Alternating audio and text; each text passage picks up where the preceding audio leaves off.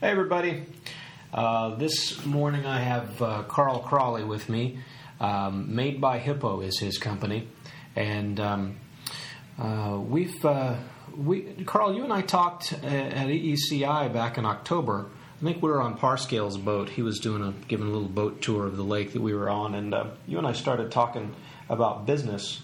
And I've come to understand that you've been uh, making some changes to your business um, with respect to uh, developing streams of residual income and that sort of thing. I, I wanted to talk with you about that as I'm interested in doing that with Solspace, and I think some other people are also interested in that topic too.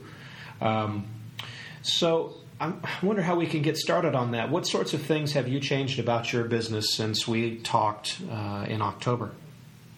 Um, yeah, sure. Well, I mean, one of the, the first things I changed, and I think um, the the conversation that we had um, on Brad's boat was um, the principle of um, fixed cost projects. Um, I mean, that was the, one of the first things that I changed because um, I think it's a it's a UK thing, or it's a you know it's certainly a, a British thing um, that um, a project has a finite cost, and with the work that we do, and certainly the, you know the the work that you guys do at Solspace and, and the you know the add-on development and stuff like that, so much of that is. Um, just unquantifiable. It's just you know you, you don't know how, physically how long something's going to take. You can, you can have a good educated guess, but um, you just don't know how long something's going to take until you start development. So uh, one of the things that we first changed was um, moving away from fis- fixed cost projects and moving towards um, hourly, daily, um, and weekly rates um, for uh, for projects that, that were ongoing, and that was one of the first kind of major shifts for the business for us. What is a daily and a, a weekly? I mean, I know what the hourly thing is. That's what we do, but a daily and a weekly rate. Um, what? How does that sh- take shape?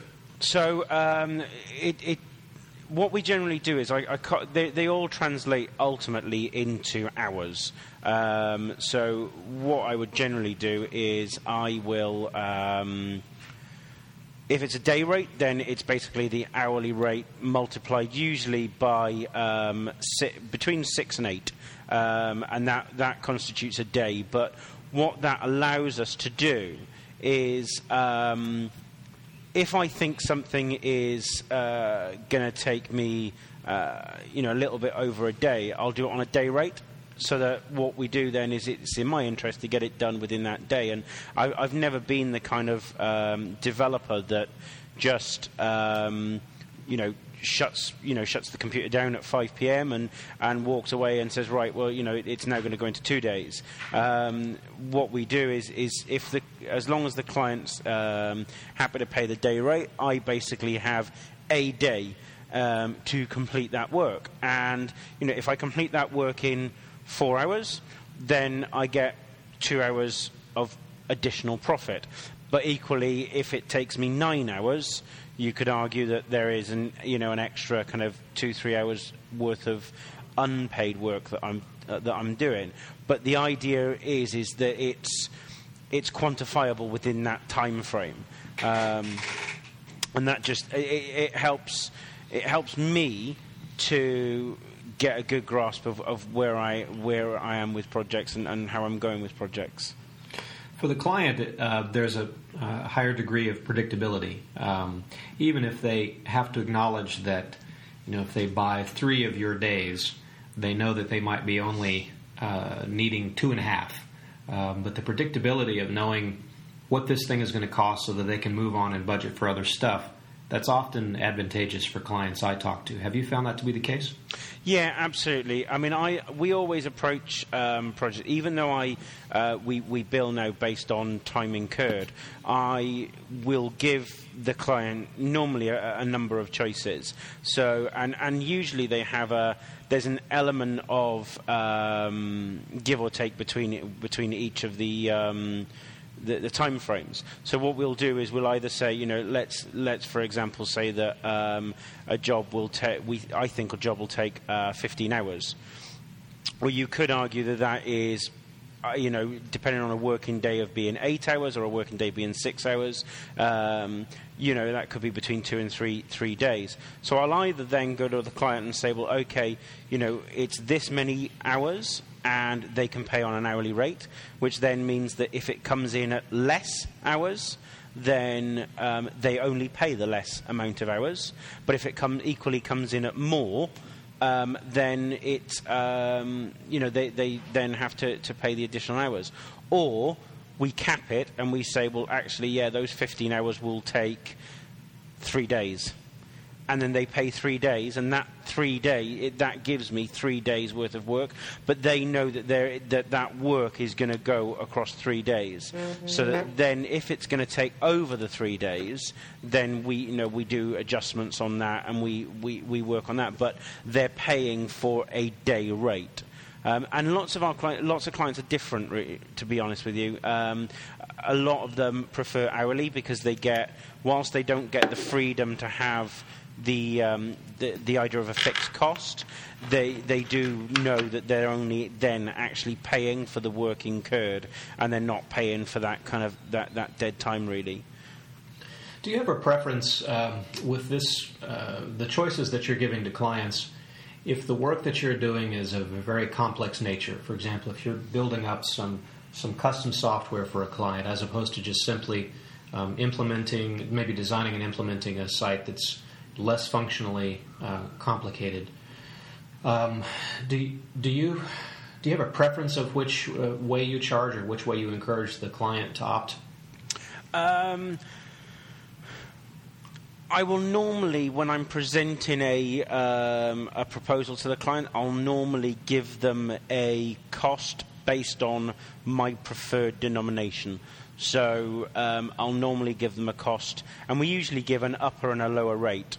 So we usually, you know, if, if we're going to do a project, we'll, we'll usually say, you know, between X and Y days. And X, this is our day rate, so that they know they're paying between, you know, that, that many days. If it's, if it's particularly complex, um, then we usually talk in, in days. Um, if it's something uh, relatively straightforward um, and it's not um, a, a, large project, um, then I work based on hours and then um, if it's you know a large build, then uh, we'll usually work on, on the basis of weeks. Weeks is very rare, to be honest. I mean, you know, it, it's very it's very rare that a project goes on for weeks. And when mm-hmm. I say weeks, I'm I, you know I'm talking anything over you know 25, 30 days worth of work. Anything yeah. less than that is usually based on, on days. The reason I asked the question the way I did is I just wanted to know if anybody else was using a technique that we sometimes use at Solspace, and that is um, I, to just I can tell a story to, to make it make the point clear. Um, I, I, have a client who we developed uh, an ExpressionEngine based website for them. We converted them over from another system that was a proprietary system, and um, now they want to do e-commerce. You know, we're a couple of years into the site. Now they're ready to start selling um, things on the site that they normally just sent to their distributor uh, to, to distributor websites to do fulfillment on. They want to do e-commerce now. And I don't think they're ready. As an organization, I don't think they are. I don't think they have the stamina to handle an e-commerce project. I don't think they have the. Uh, they're just not quite ready um, as far as being an organization that can manage online software um, centered uh, projects. So if we were to proceed with them, a technique that I use is that I like to put all the complexity and sort of pain and suffering in front of them and have them share in some of the ownership. And the way I do that is to charge them hourly. To say, here's your proposal, here are some risk areas. Uh, these line items, th- these parts of the project can really vary quite uh, um, widely um, you know, like the the, uh, the the sales tax calculations, the um, the uh, API calls to other systems to make some of the e-commerce functionality work. All of this stuff can really go off the rails, and it can go off the rails, especially if you and your staff um, start changing the scope and changing the requirements and specification in on the process. So I like to do an hourly to make them kind of own some of that pain um, so that when we're doing check-ins and saying where we are in the budget, uh, we can have an opportunity to tell them. You remember how you added these other three features that you you said were essential? The, the store had to have them until uh, you know before the thing could launch. Well, that's costing you an extra 20 hours. Um, to insulate them with doing a day rate or a week rate, I feel like they wouldn't own that and they wouldn't have a sense of um, you know participating in some of the difficulties of this kind of work. You ever try that, or you ever heard of that being done? Yeah, absolutely. Yeah, I've, I've got a couple of um, I've got two clients that that have. Um, that we kind of have that relationship with.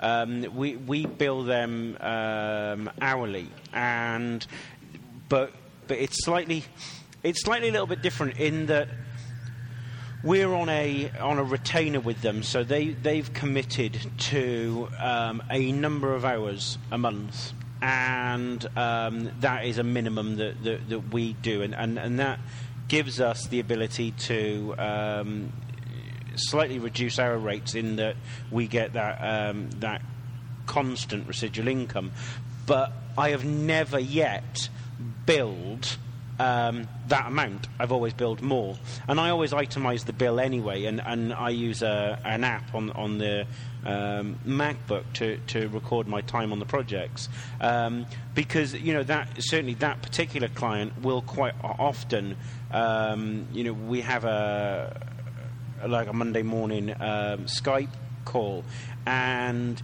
they usually start the conversation with, "We've been thinking about." Yeah and then they just come up with something. And, I, and yeah. you know, nine times out of ten, yes, great idea. I think it's fantastic. Um, can I do it? Yes, I can.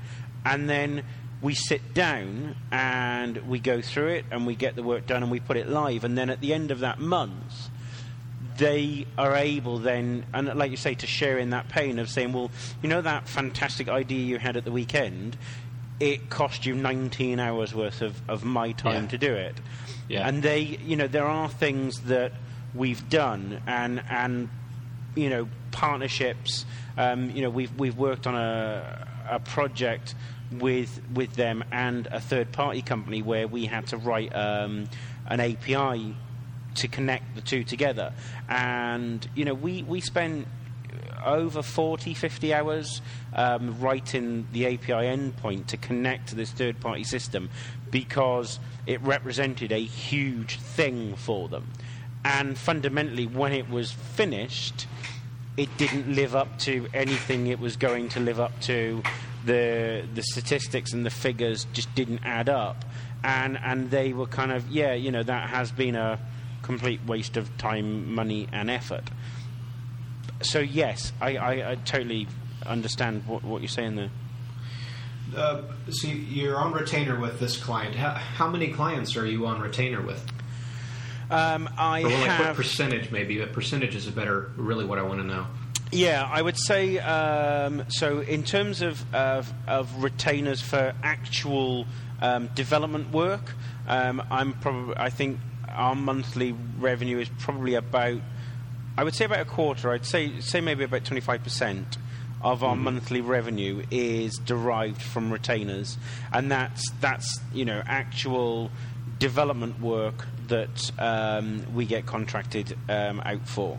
Um, and then on top of that, I would say we've got another, maybe another 15, 20% of, of the rest is based on um, our maintenance and support contracts that we have in place.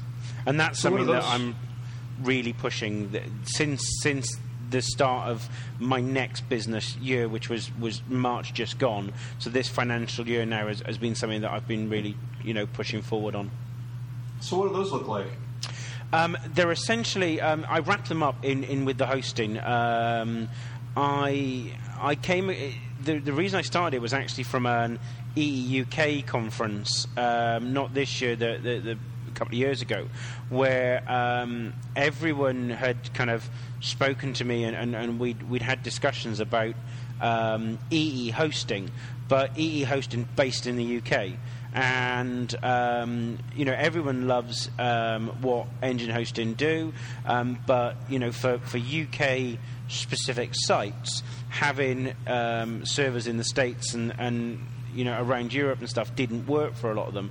So what I started doing was primarily for my own sites, but um, you know I do have a couple of uh, clients that I've not built their site. I just maintain and host. It's um, yeah, it's a fixed cost monthly fee, and we host the website, uh, the EE website. We uh, maintain the EE code base, and we maintain the add-on code base. So um, you know when EE uh, releases an update, we do an update. When add-ons are updated, we update the add-ons, um, and and we, we deal with all that. There are you know as as with any maintenance contract, there are there is small print, um, but f- fundamentally that's what it is. So we, we host and maintain the EE um, and add-on uh, code base for for sites. So if a site goes goes down, you you're the nine one one caller. I mean, you're Yeah. the emergency call. Yeah. Yeah, absolutely. I mean, you know, for, for our own sites, it, it's great for us because um, you know the, the the whole kind of tying up the package of a maintenance and support contract means that um, the client. Um, knows that the site's always, you know, it's actively maintained. We have our own uh, dedicated servers, um, and we host on our own dedicated servers. Um, I physically have, you know, um you know, root access to it. I've I've set it up and, and configured it all. It, it is, and and we now, I think, as of about six weeks ago, it now is exclusively only running ExpressionEngine sites. I think six weeks ago we just got rid of our last Magento site.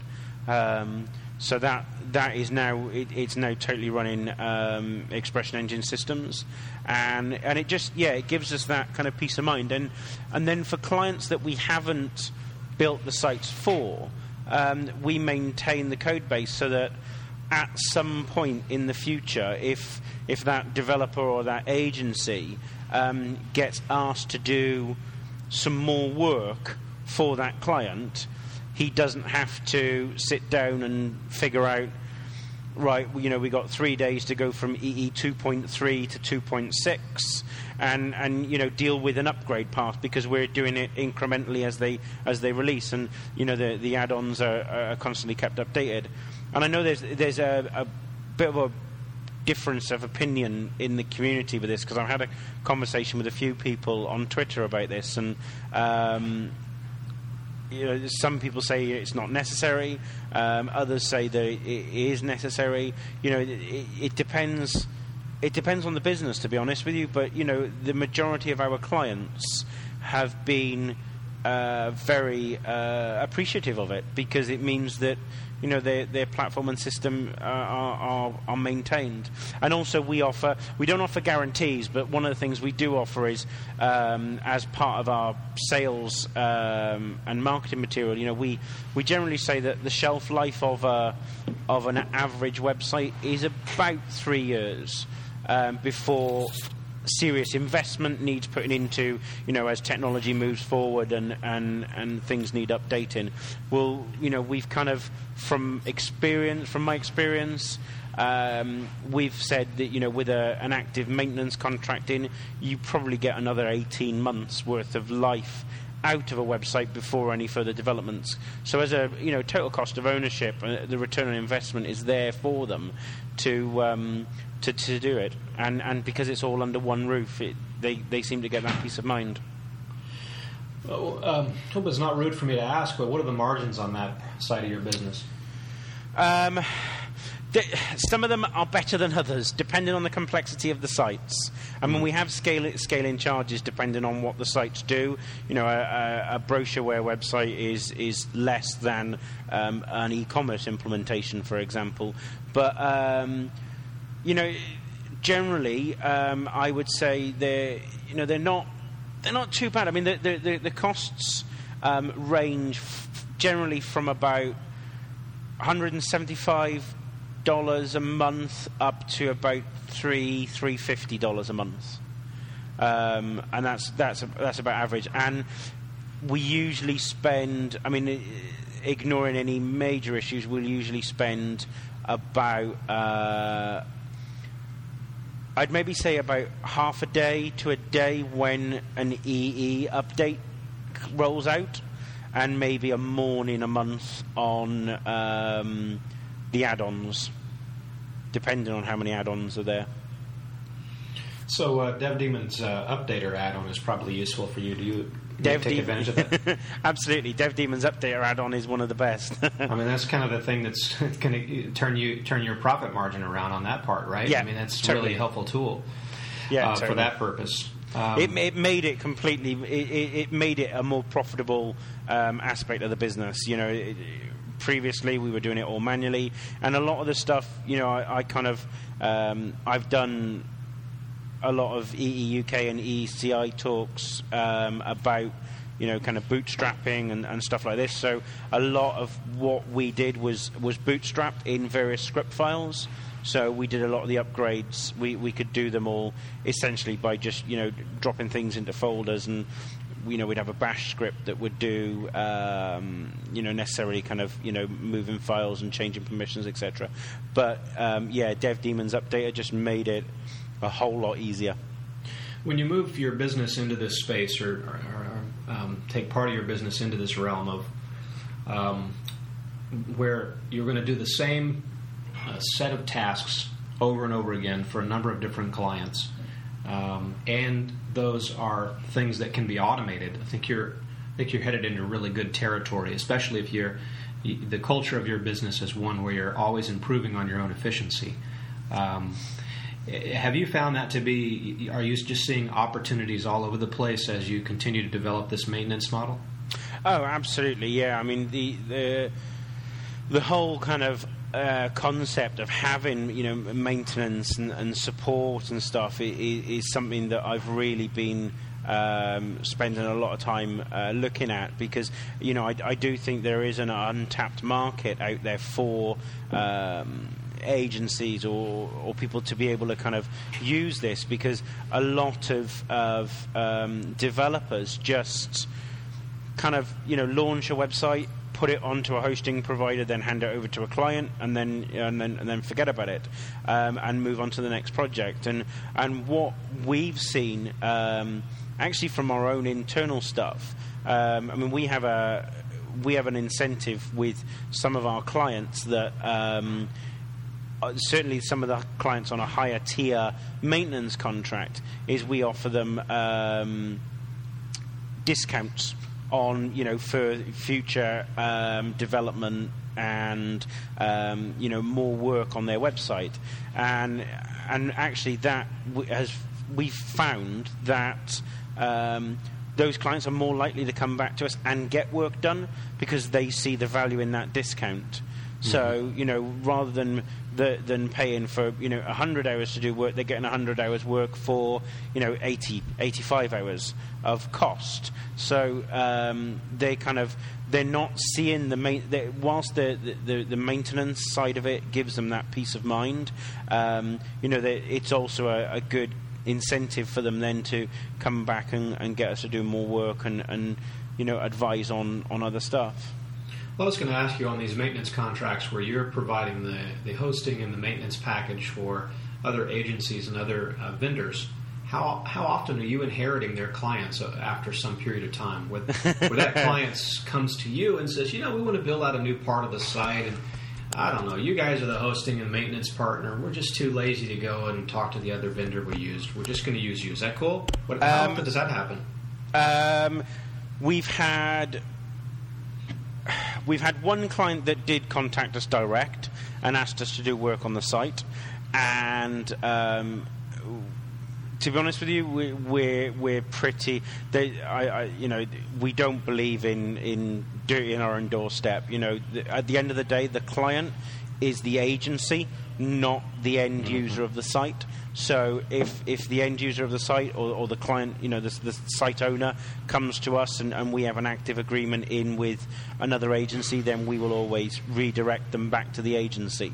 Um, we will, you know, sometimes offer the agencies a, um, uh, a discount a discounted rate for us to do the work. You know, if they're particularly busy or they don't want to deal with it, and and you know, we we will take the work on on their behalf, and um, but we bill them, they bill the client. We won't bill the client direct um, until a point in which an agency will come to us and say, well, you know, we don't want to be involved in this client anymore. Um, we're going to hand them over to you. You're going to bill them for hosting and maintenance, and any future work that you do, um, you deal with them direct. And we've had a couple of them as well. So, So you bill. So you're billing the agencies who have the client. You're not building the cli- billing the client directly. Then. no, we're billing the agencies. program. Oh, yeah. okay. All right. All right. That makes sense then. Yeah, we're billing the agencies. I mean, you know, we do have some. A couple of our clients do say we'll just bill the client direct, and and we do that. But as far as we're concerned, the even though the end, you you know, the the the the, a, the contract is with the client, the agency are our client. So we wouldn't want to, uh, you know, endanger any subsequent maintenance contracts on their next client works by by stealing a client from them. So the, so a site goes down on a Sunday, and the client notices first. Who gets the call? The agency, or you, or someone who works for you? Depending on the uh, contract, um, on, a, on a basic contract level, um, we get notification anyway because we'll we'll have an alert notification that the server's gone down um, or a site has gone down. Um, typically, they will have a um, for, for the lower end projects, they would contact the agency first because the, agency would have to just make sure that it is a hosting related issue and it's not the client trying to upload a 15 megabyte image into uh, you know into a, a file field and they've just you know killed the, the, the, the instance of PHP and it's run out of memory. Um, so, you know that that side of it is a, a site issue rather than a um, rather than a hosting and, and, and platform issue. So they would do that, and then um, it would then get escalated to us, and um, either I would take the call or um, Rob would take the call, um, and we would then deal with it, um, and we'd fix it, and uh, and we and we go from there then. So, all right. So you're doing um, you're doing client work. You're doing these um, maintenance agreements, and you're you sell add-ons for ExpressionEngine. Um, with respect to residual or recurring revenue, what other things are you doing? Um, as it is at the moment, the the, the, the, the main things are, are hosting and maintenance contracts and add-ons.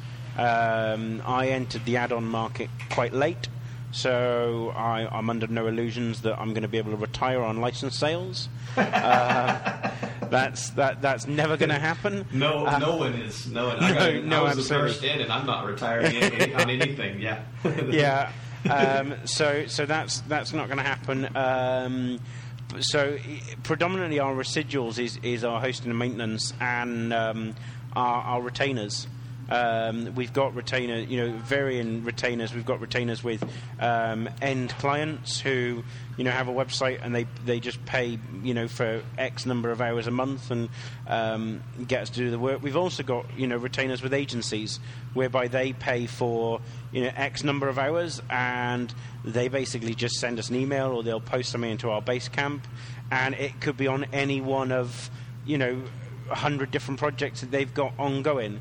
It's just we we become a, a hands-on resource, um, and and the you- you know the benefit for us is just that that commitment to a minimum number of hours a month.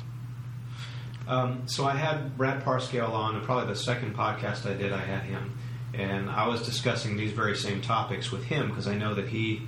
Um, um, had you and I talked in in Texas uh, before or after his presentation at EDC? it was um, after his presentation. After. Yes, you remember what I'm talking about. I mean, Yes. he, he's shaped his company so he's adopted a maxim of you know this this maxim of not everyone is my client. Well, he's really taken that to a point where he's found a really uh, nice, profitable, sustainable space, uh, adopting that maxim plus a few others. Um, one thing he does is he. Um, I, asked him so. I started to talk retainer with him, just assuming that he had all his clients on retainer, and he he um, he was really turned off by the idea. He was very much opposed to uh, putting people on retainer. Instead, what he says he does is he um, it, the, the the different services that his team offers in an ongoing fashion.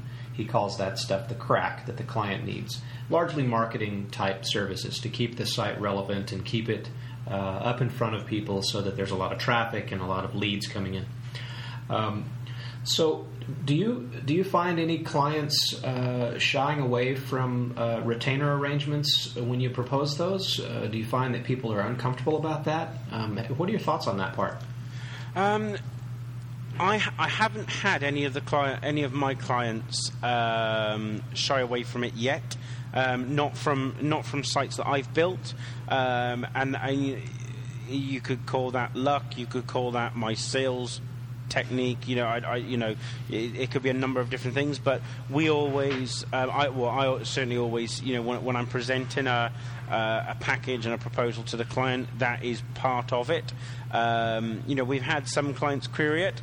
Um, you know, uh, very much. You know, the I think the the most common thing is, you know, why would I pay you this much money when I can get some space with one and one or GoDaddy for ten dollars a month? Mm-hmm. And and you know, once I justify it and I explain why we do this and, and why we have it and, and the difference between buying your you know your ten dollars a month and, and, and what we offer, um, I would say that, that all my all my clients have, have gone for it. Um, we've had some clients that have come to us that have been that we that are sites we haven't built, and they've come to us and said, "Well, we want to, you know, we want to host and we want you to host and maintain the website for us, um, and give, you know, they want to give me the, the the FTP details to log into their current site and download it all. And, and we start talking costs. And a couple of them have said that, you know, yeah, then they're just not anticipating paying that kind of money and you know they they were thinking you know 30 50 dollars a month you know maximum and and once so, you know some of those clients and certainly some of those kind of lower end clients once they get an idea of of you know being able to put into Google hosting and getting lots of ads for you know ten dollars a month here and five dollars a month there. You know the idea of trying to sell them something for you know one, two, three hundred dollars a month is is uh, an uphill battle. Yeah. Um, and and and you know it's not suited for every client. That's it's right. I was going to say those people aren't your client if they're going no, for super absolutely. cheap. They're just not they're not appropriate for you. No, absolutely, and that and, and that's it. You know, those those client, kind of clients. You know, I mean, we have clients that have hosting with us, and they don't have maintenance contracts, um, or rather, they they did have just hosting contracts, and you know they've broken something, or they've come back to us, and you know in you know eight nine months time, and they want some work done on the site. And you know to to accomplish that work we have to update and and make sure all the add-ons are running at the latest version and nothing's been updated for eight nine months and you've just added you know another you know 20 hours worth of, of work to, to test make sure all the the latest versions of the add-ons work with the implementation and no you know tag changes have been been put in place and you know various things like that. And and they've eventually then come around and said well yeah okay let's go on the you know the lowest maintenance package because then it gives them um, they, they, they get that you know confidence then. Um, the the notion of uh, sort of ongoing retainer and a maintenance agreement and a residual income there's something that we're trying to develop um, over at Solspace, and you know, for so many years we have been um, we've been trying to acquire clients uh, who need more and more complex things done, just because it's so engaging and fun for us. but we we turn people away if they you know don't have a, a sufficient budget to uh, to occupy us for you know a period of time. And and I, I hate doing that. I would rather um, I'd rather have an additional sort of wing of the company uh, who can do um, more simple, uh, uh, more straight ahead kind of web implementation, web development work. Yep. Um, especially if some of that stuff can be set up to scale, so that you, you, you know, if you if you take away some of the parts of uh, a website project that are the real time sucks, like the design part, there's there are ways to punt that and get someone a decent design without having to go through a bunch of cycles uh, you know, uh, doing a custom design. I think there's a lot of opportunity there. So, so part of developing this program, um, I talked to one of the people on the team and I said, all right, I want to build out the, the section of the solspace.com site to, to, market this new thing uh, where we'll do sort of a, an inexpensive entry level uh, website for people and have this ongoing relationship for which we provide additional services over time. So we started it, started the process of creating this new section, this new marketing section of the site.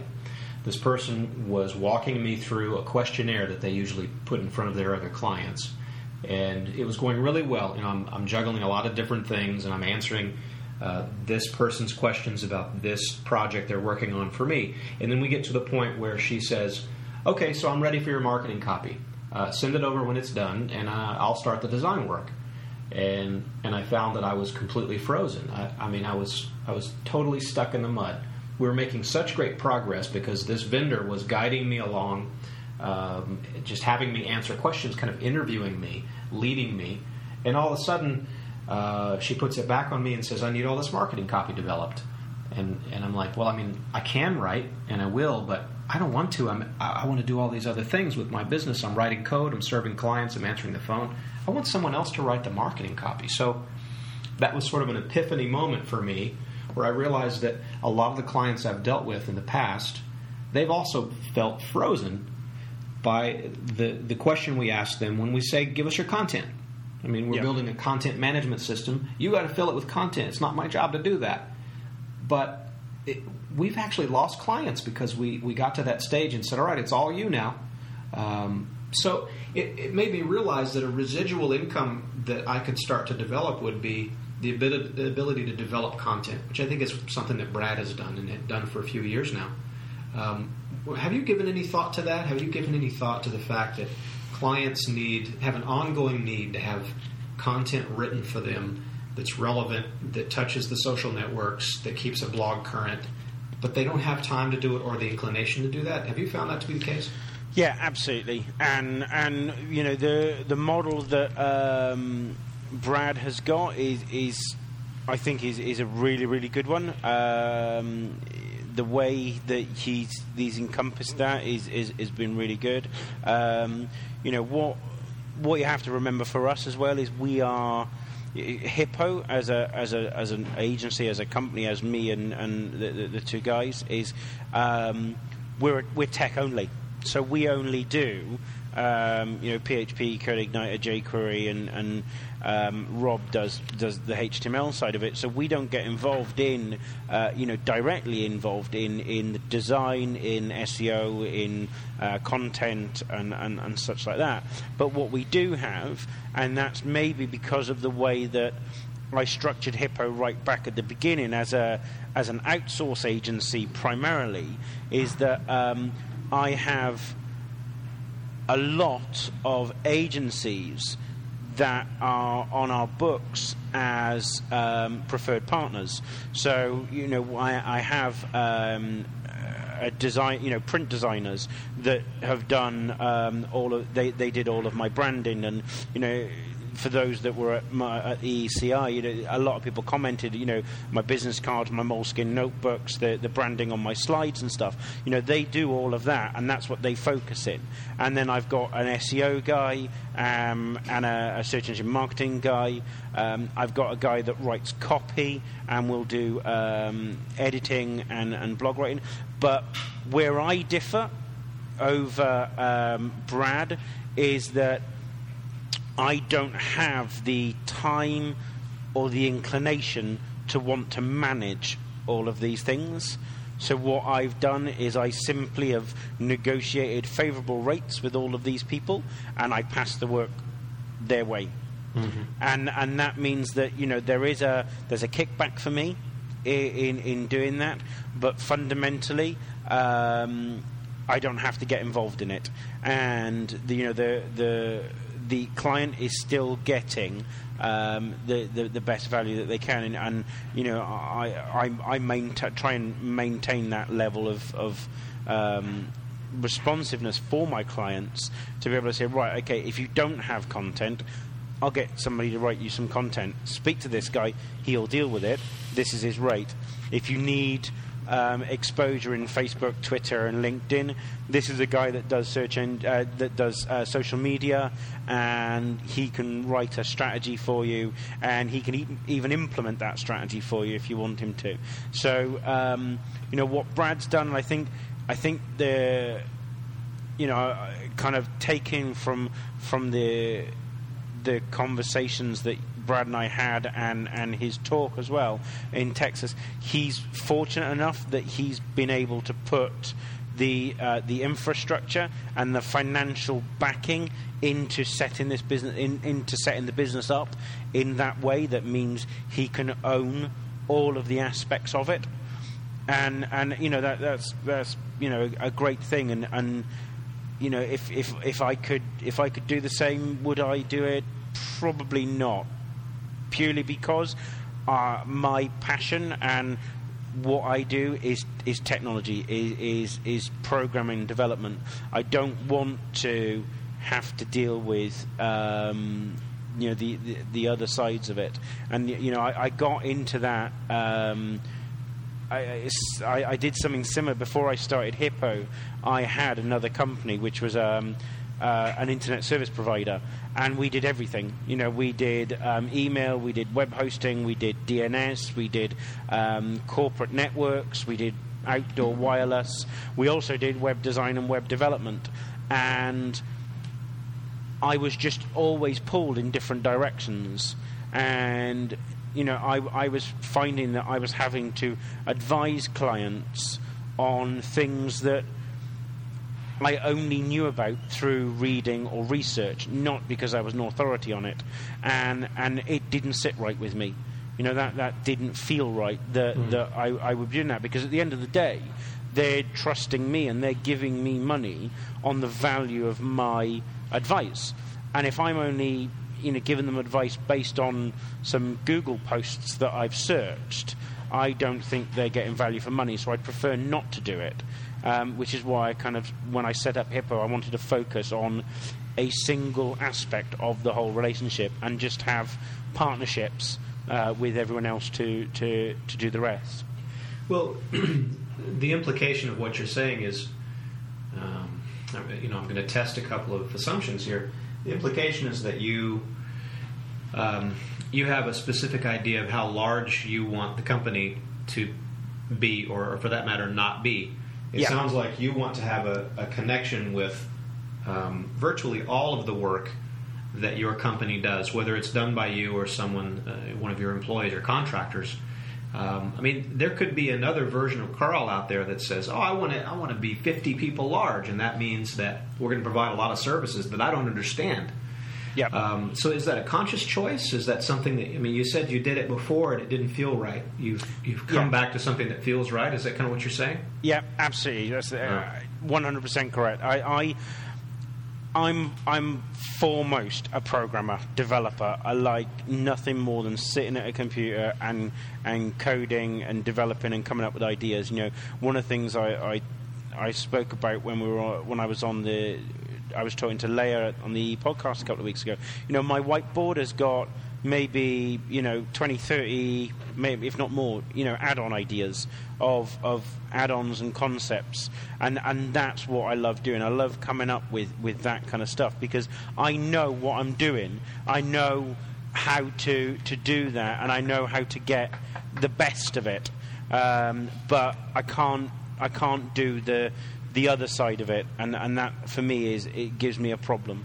You know, I, I need to do what I do, and I, I, I need to retain, not retain the control, but I want to be involved in that aspect of the business. Mm-hmm. Um, uh, yeah, so that's that's where I'm, what I'm doing. I've, found over the years that even though uh, you know I have a team of contractors who I love uh, working uh, with me and have for a long time, that at regular intervals, uh, someone will get sick or they'll have an accident or they'll, they'll have a family uh, health, health crisis or some, some sort of issue that pulls them away from their work.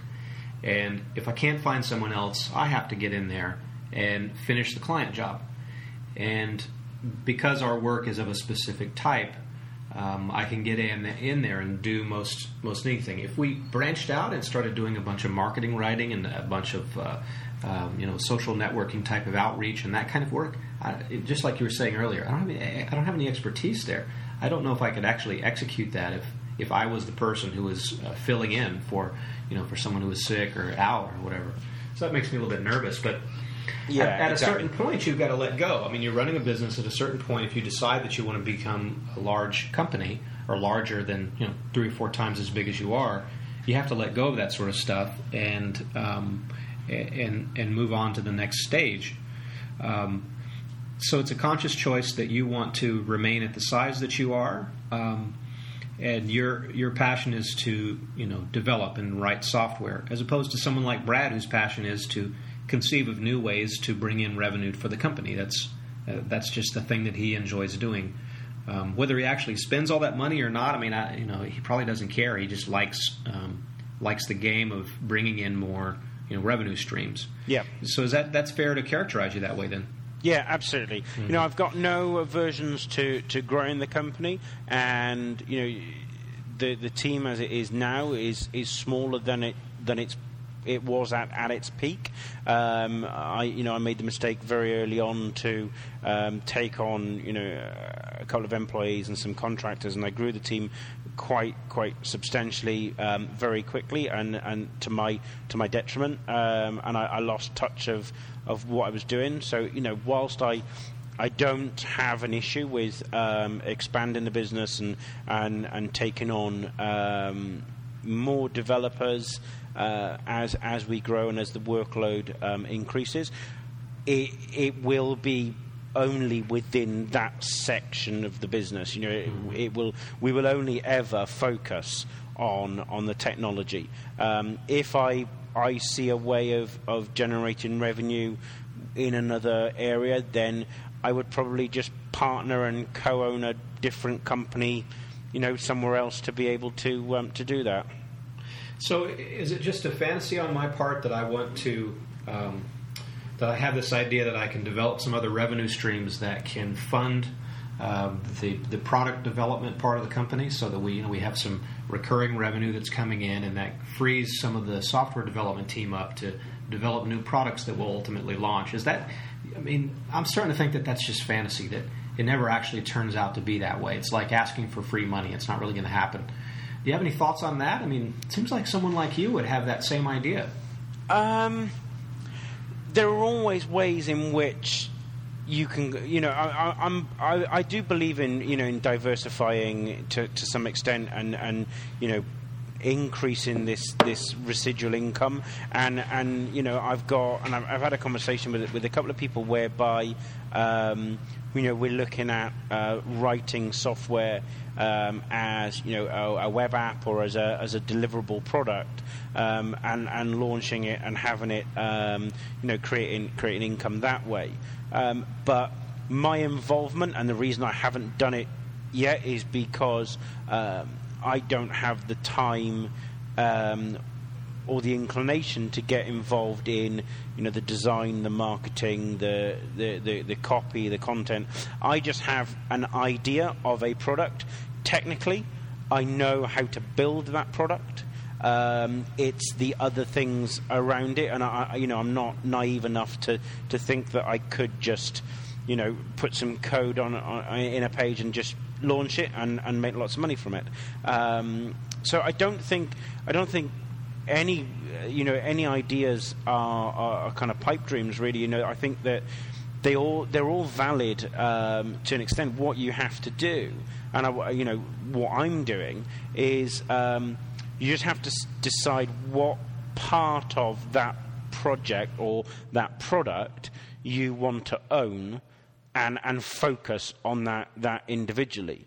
Um, and I think that that's what, what I'm doing, and, and that's why you know I, have not you know spent huge amounts of time uh, you know developing um, hundreds of different add-ons and, and, and stuff like that. You know maybe when when the residual income increases and I can I can get to closer to you know 60 70 percent of my um, my monthly residuals once that comes in from um, once that, that I, have got that level, then I can afford a little bit more time to then develop, um, you know, some of these web apps and, and, and, infrastructure systems that I, you know, I, I want to build. Um, but until that happens, you know, I just have to kind of, you know, take it slowly, really.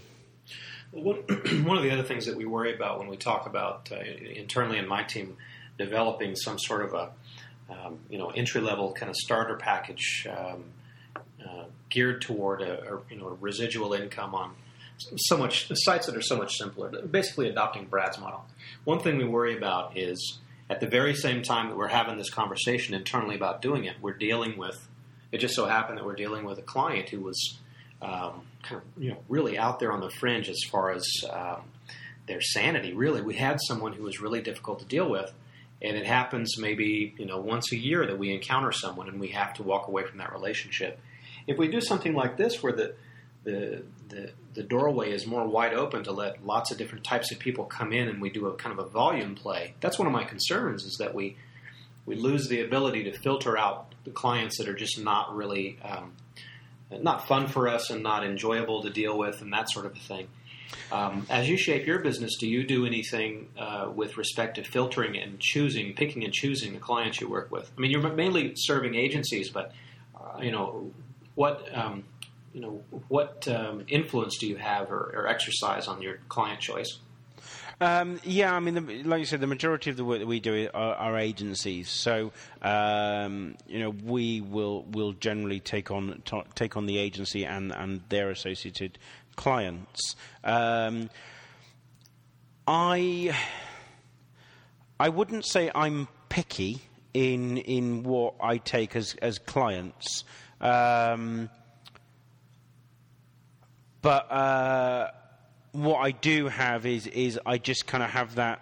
I, have learned now over the years of, of dealing with difficult clients is, is you just get a gut feeling, and and I generally will go on that gut feeling. And um, you know, a couple of the times I've I've you know spoken to um, you know one of the tricks that we used to do in or, or um, one of the sales guys used to do in my last um, company was that if the client was um, going to be a difficult client, or, or, you you know you anticipate they were going to be a very difficult client, is that um, the the cost factor would would increase. So he'd put a you know a, a small kind of multiplier in that in that cost. when you're and that and that would either dissuade them on coming with you because it became cost prohibitive, or if they did come with you, then you put a little bit of padding in the cost to be able to deal with their annoyances. Um, so, so you know, not saying that I do that now, um, but that was certainly one technique that, that used to be um, employed. Um, I've definitely considered that, but I've also dropped that idea. I mean, I've, I think I've tried it a couple of times, and I've found, you know, toward the end of the deal, or when we're right mired right in the middle of dealing with someone who's really challenging, and, and, things are happening in the project that really uh, set them off, no amount of money is worth it. Um, especially when I'm sitting there thinking, you know, I chose this client, but I could have chose a different client and spent this last three months with someone who's really fun. Um, and it just never felt like I never felt like I was being paid for the for the time. Um, this, those three months of my life are lost and they're gone. You know, yep. so it never felt right. Never worked. no, absolutely. I've I've I've had projects like that. I've just, in fact, I've just finished a project that um, was build out at 150 hours of development, and I think I've spent about 250 hours of development, but it's taken nearly two and a half years to finish the project mm. because um, the client has, um, you know, changed a part of the scope, and we've discussed the consequences of that scope change, and then they've had to go and have board meetings and discussions with their you know user groups and their focus groups and and then you know the next thing you know four months has gone by and yeah. they come back and they say well yeah actually we've decided we're not going to do that now but what we do want to do is this it's like right okay so we discuss the consequences of that scope change and and off it goes again and and it was that I wish now I'd not taken the project on. Um, you know, it was it was a great project at the time, and, and, and actually the the work involved was pretty good. Pretty, it was exciting right up until the end, but it was the fact that it should have been done, you know, over two years ago, and it should have been finished, built, out the door, and launched. Yeah. And and if I'd have known then that that was going to be such a problem, then uh, I, I would have either have charged more or um, or not taken the project on to begin with. A, a, situation like that is exactly when I want a retainer. Um, I like retainers for a lot of the different reasons, and we have very few. But that's an example of when I really, really want a retainer uh, with a client.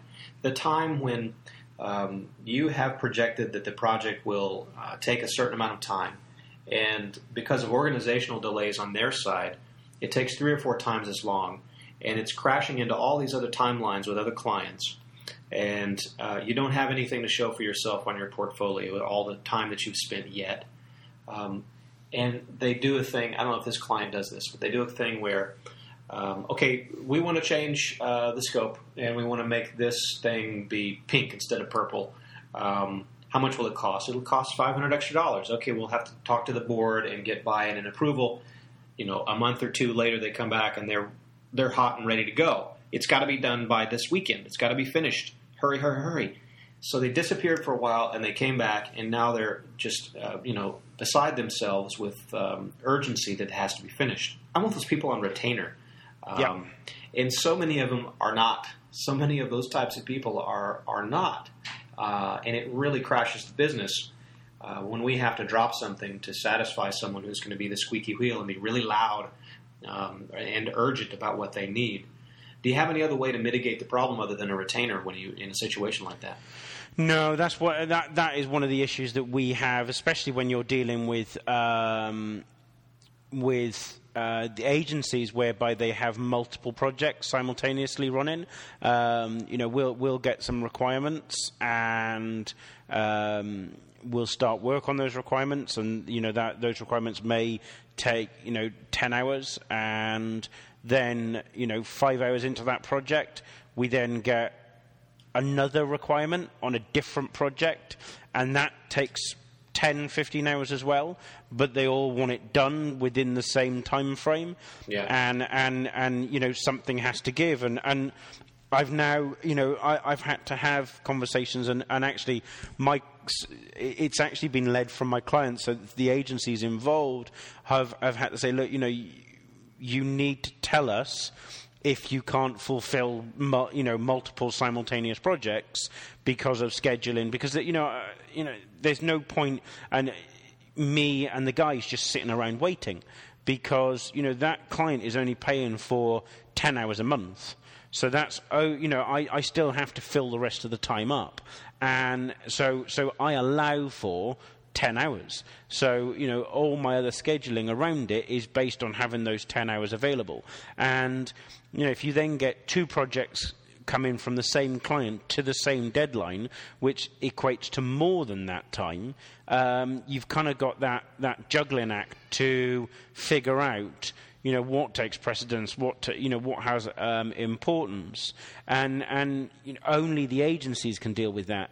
You know, so um, you know I had a in, in one of the last um, jobs I had, you know, the the idea of scheduling was um, completely alien to them. You know, um, we we were dealing with.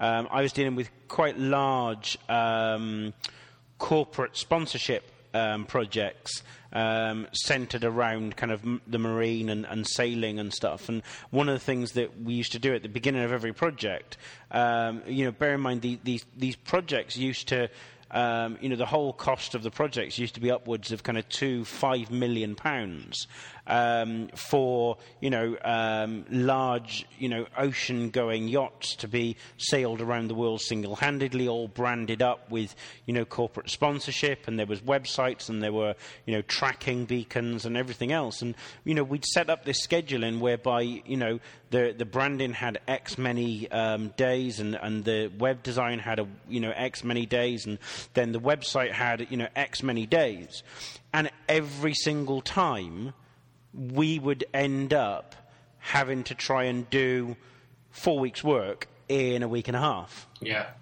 Because the the branding guys weren't happy with the finish of the sail design, so that uh, went back and had an, another week to to redo that. And and this is you know these were these are, are projects whereby you know they leave port on a set day to sail around the world non-stop. You can't move the deadline of the website going live because that's when they're leaving. And if the website is not there when they leave, it, you know, it's kind of pointless. So um, it was it was one of the most difficult things um, is, is this idea of scheduling. Um, and, and, and one of the other issues I have, I don't know if, don't know if you have as well, is uh, we have a couple of clients, and, and retainers is definitely the way forward for it, who like to micromanage. Mm, so yeah. they pay for X amount of hours um, of work, and they will set you a task, but then specifically want to tell you how it should look and how, where it should go, what font it should use. What you know, they they don't afford us any of the professionalism that we've earned over the years to be able to say, well, actually, we think it's better this way. And, and what you could do, you know, what, certainly what we can do in a couple of hours will generally take twice as long because the client will be, you know, we'll move it to the left a bit, increase the spacing, change the font, increase the font, change the color, move the logo to the right, and they micromanage the whole process. And that is, is fundamentally where uh, retainers really, really come into their own because if you don't have that, um, you know, what you bill them on, on two hours' work ends up taking five hours and you're out of pocket by three hours. Mm-hmm. Exactly. It's a difficult one. well, I mean, you know, in some sense, some of these are good problems to have. Uh, they, are better than being broke, but then, then again, um, you know, whenever I start thinking that thought, I, I, try to remember that there's just so much work out there to be done. There's, we're talking about the internet. There's so much real estate to be developed and so many clients to be served that um, to, to filter out the bad ones is just really a good good thing to do if you can swing it. Um, we try to as frequently as we can. Um, but Carl, uh, thanks for talking to me today. I really appreciate you taking time. I've been wanting to visit with you um, and hear about how you've uh, you know been shaping your business and making good decisions about uh, income and what you're passionate about and staying focused on what keeps you interested. Um, I yeah, no worries. Thank you for the time, and uh, I look forward to seeing you. Are you going to be in EECI again? Yeah, I'm speaking. I'm, oh, excellent. I'm, I'm, speaking on two subjects. So, what are you um, going to be talking about? Um, I'm talking on um, the co- construction and development of the control panel in ExpressionEngine for clients. Oh, cool. Um, and focusing on, on that. And um, you know what? I can't even remember what the other subject is. But I'm talking about ah, multilingual. Yeah. Oh, yeah. Um, I'm one. Talking about uh, multilingual and, and not so much the implementation of multilingual websites, but I'm talking about you know how, kind of how to approach them and, and, and things to look out for and hidden gotchas and, and, and stuff like that. So yeah, I'm, lo- I'm really looking forward to it. That sounds pretty good. Well, I look forward to seeing you. Thanks again for the time. No worries. Thanks, Mitchell. Thanks, Carl. Cheers.